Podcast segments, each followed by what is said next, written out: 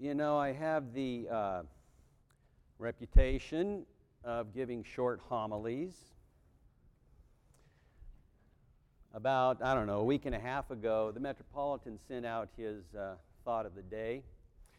And let me quote this The most eloquent homily we can give to the faithful is this Ladies and gentlemen, I love you and I pray for you. So just saying. Although, leave it to the diaconate to come up with an even shorter one. Deacon Scott told me last night he had the perfect outline. He quoted the Mother of God Whatever he said, do it. so that's it. Well, let's go. Well, in the name of the Father, and of the Son, and of the Holy Spirit. Amen. You know, we often tend to break down the things that are important to us about our faith into small phrases or even just single words. Sometimes it's just easier to grasp things like that. Not that it makes them any less important to us. I mean, my goodness, when we talk about the body and blood, we're talking about something that's really, really important and central to our faith. But we talk about faith, we talk about mercy, hope, and love. And all of these things are intrinsic to our faith. And they mean so much more to us than just the words themselves because they're not just words. What they actually are is they're anchors of our faith. And we pound those into the rock and we connect ourselves to these anchors so that we don't just drift away or get pulled away by whatever comes along. Well, in today's gospel lesson, we get another one of these words and that's just absolutely critical to us and to our walk as Christians, and that is the word forgiveness. And I've said before that my favorite passages in the Bible tend to be parables. Um, I think that for me, it's just, for my simple mind, they're much easier to understand oftentimes. And uh, we've got that today in, in our lesson. We've got this parable.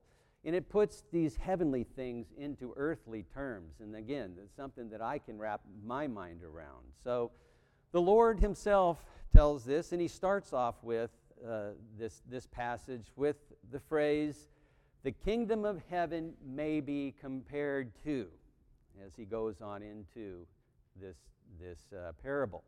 So, what we're getting today is we're getting a little glimpse of heaven as we go through this lesson. So when I was reading through it earlier, uh, I hate to say it, but really there were three things that stood out to me. I did not, I did not set out to make a three point homily. Uh, maybe the Lord did when He told this parable. I don't know. But there were three things that were apparent to me. And the first thing is, is that we are called into account. We're called into account for those debts that we owe. Number two, and most important, we are forgiven. We're called into account for these debts, but we are forgiven. And number three, and probably just as important, is we have to forgive others. And I did say that correctly. We have to forgive others. So oftentimes, when I look at these lessons, I like to back up a little bit to try to get some context. So if you back up a few verses, we have Peter coming to the Lord and asking one of his famous or infamous questions that he does tend to ask. And he comes to the Lord and he says, Lord, how often shall my brother sin against me and I forgive him? Up to seven times? Now, none of us were there, but I just have this in my mind that when Peter asks this question, and this is, this is Peter, this is the rock. You know, he's been with the Lord for a while by this point. You know, this isn't his first rodeo. And he asks this question of the Lord, and I just can envision the Lord, his shoulders drooping, giving out a big sigh, and probably rolling his eyes before he answers. And of course, he answers 70 times 7. Now, before we get too critical of Peter, I think we need to ask ourselves how many of us have either said out loud or at least asked in our mind how many times do I need to go to confession? Now, when Father Nicholas hears that, I imagine his shoulders droop. He lets out a big sigh and he rolls his eyes.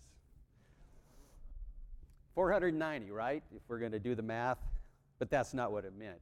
Thankfully, because I burned that up very early in my marriage with my wife. She has forgiven me. Add several zeros to that. Thank you. But Peter must have looked a little bit confused at this, so the Lord then does launch into the parable. And he says, The kingdom of heaven may be compared to a king who wished to settle accounts with his servants. So here we have it. The bills come due, the, the accounts are being settled. We borrowed the money, we've, we've made the debt, whatever it happens to be, and obviously uh, here we have the, the king is the father, the servants, that's us.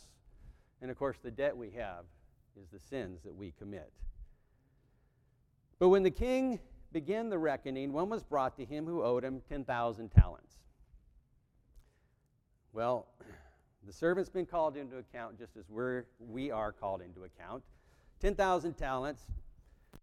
Try to narrow it down. It's a little difficult because the price of silver fluctuates, but safe to say that it's probably a little this side of $2 billion in today's uh, money, maybe more.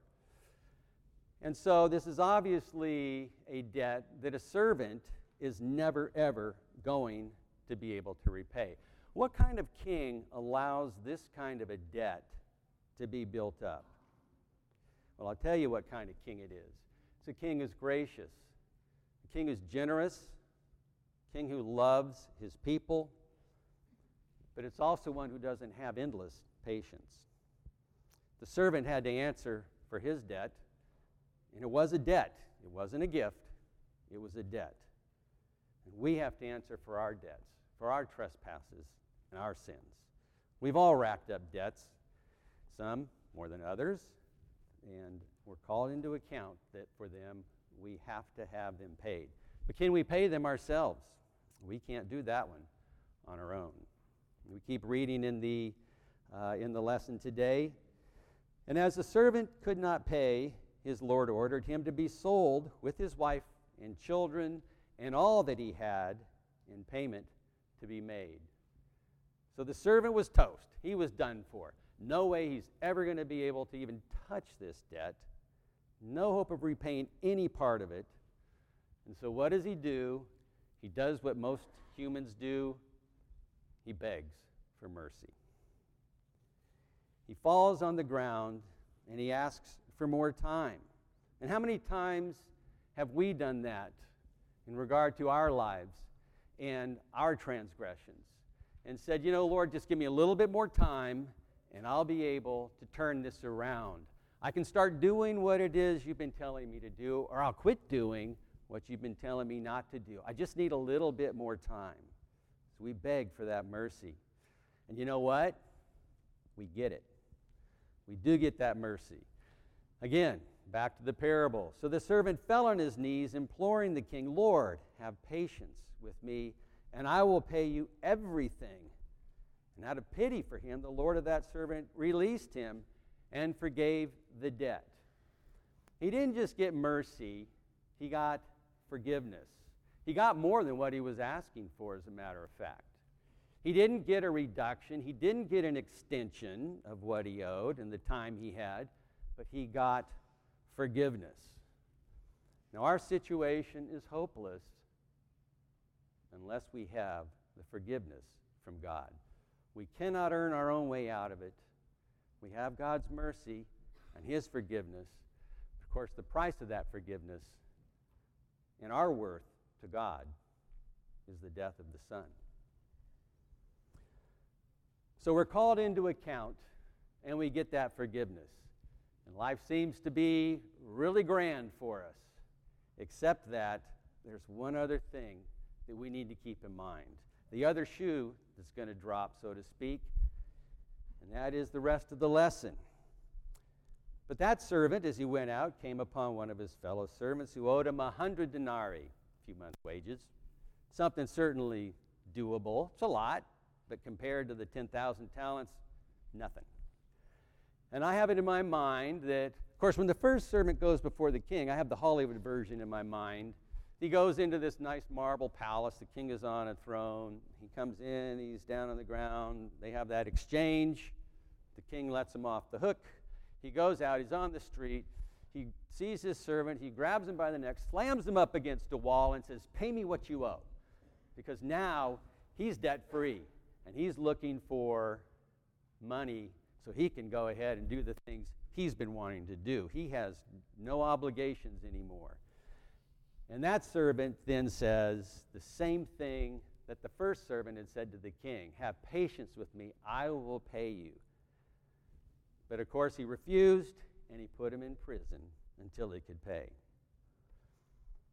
Well, what comes of that? Well, when the other servants saw what had happened, and of course they told the king, the king brought the first servant back. And how does he address the servant this time? He calls him wicked.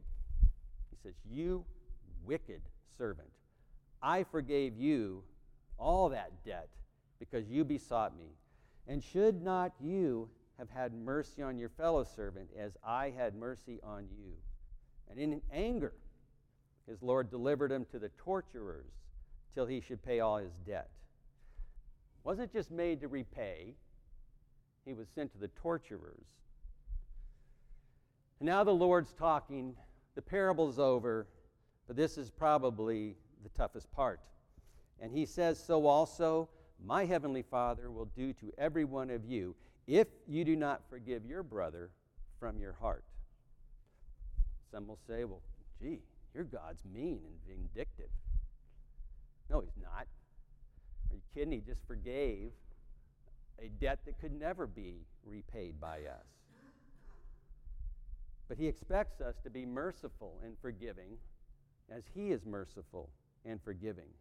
And you know, it's important for both parties to forgive and then accept the forgiveness. And sometimes it's not always clear. Um, a story, an individual, I think only one other person in this room knows this person. Um, his name is Dennis Cato. Dennis was a teammate of mine in college. Um, super nice guy, real quiet, fellow linebacker. But Dennis is the guy who injured me. He's the guy who stuck his helmet in the side of my knee in that game. And of course, he was just beside himself afterwards. Now, understand one thing I never walked on a football field expecting to be hurt, but I never walked on it either thinking I would never get hurt. It's just part of the game. But Dennis was beside himself afterwards. He wanted to carry my books around campus because I was on crutches. I had a girlfriend to do that. I didn't need him. Of course, we were in Mississippi and it was, it was icy out and everything. It was tough to get around. But Dennis needed to hear me say, It's okay. It's not your fault. I forgive you. And he did. Actually, a few years ago, Dennis was actually inducted into the Sports Hall of Fame at this school. Not because he hurt me, but he was able, obviously, to get on with his life. But it was important. He needed to hear that from me. And we need to hear not only, we need to forgive, but we need to also accept that forgiveness and uh, be able to move on and not be stuck on these things. You know, not too many minutes from now, we'll say the Lord's Prayer again. We've already done it once today. We'll do it again. And oftentimes, as we say the Lord's Prayer, that one little phrase in there, these words that came from the Lord Himself forgive us our trespasses as we forgive those who trespass against us. Oftentimes, you know, we can stop with forgive us our trespasses and not go any further as we think about it. Because sometimes we're just right, and we shouldn't have to forgive somebody because they did us wrong. But that's not what the Lord's Prayer says. It says to forgive us our trespasses as we forgive those who trespass against us. Do we mean it? Is that really what we're doing? Because what are the consequences if we don't forgive those who have trespassed against us? Well, as the Lord said in, at the end of that lesson, the Heavenly Father will do to us Every one of us who doesn't forgive our brother from our heart, just what that king did, got sent to the torturers. And that's because of us. That's not our God being mean and vindictive. That's our actions and our sins. Now, our God is merciful, He's slow to anger, and He is abounding in loving kindness. Said He's slow to anger, not that He never is angered. But He definitely doesn't want us to end up being tortured. Trust me. Forgiveness. Today, one of those anchors to pound into this, our faith, to anchor us to it. It's not just a word, but it's an action of ours. Let's pay attention to what the Lord's words are today. We're called into account. We have debts. What have I done? What are my actions? Where, what, what has to happen now? Well, we get that forgiveness from God, something that we can't do on our own. We need God's mercy, compassion, and patience. You know, one of our favorite songs we used to sing, you know, He paid a debt He didn't owe. I owed a debt I couldn't pay. That's our forgiveness. But then we must forgive others as well. Forgive from the heart as we have been forgiven. So to him who forgives all of our trespasses and our debts, to be all glory, honor, and worship, now and ever, unto ages of ages. Amen.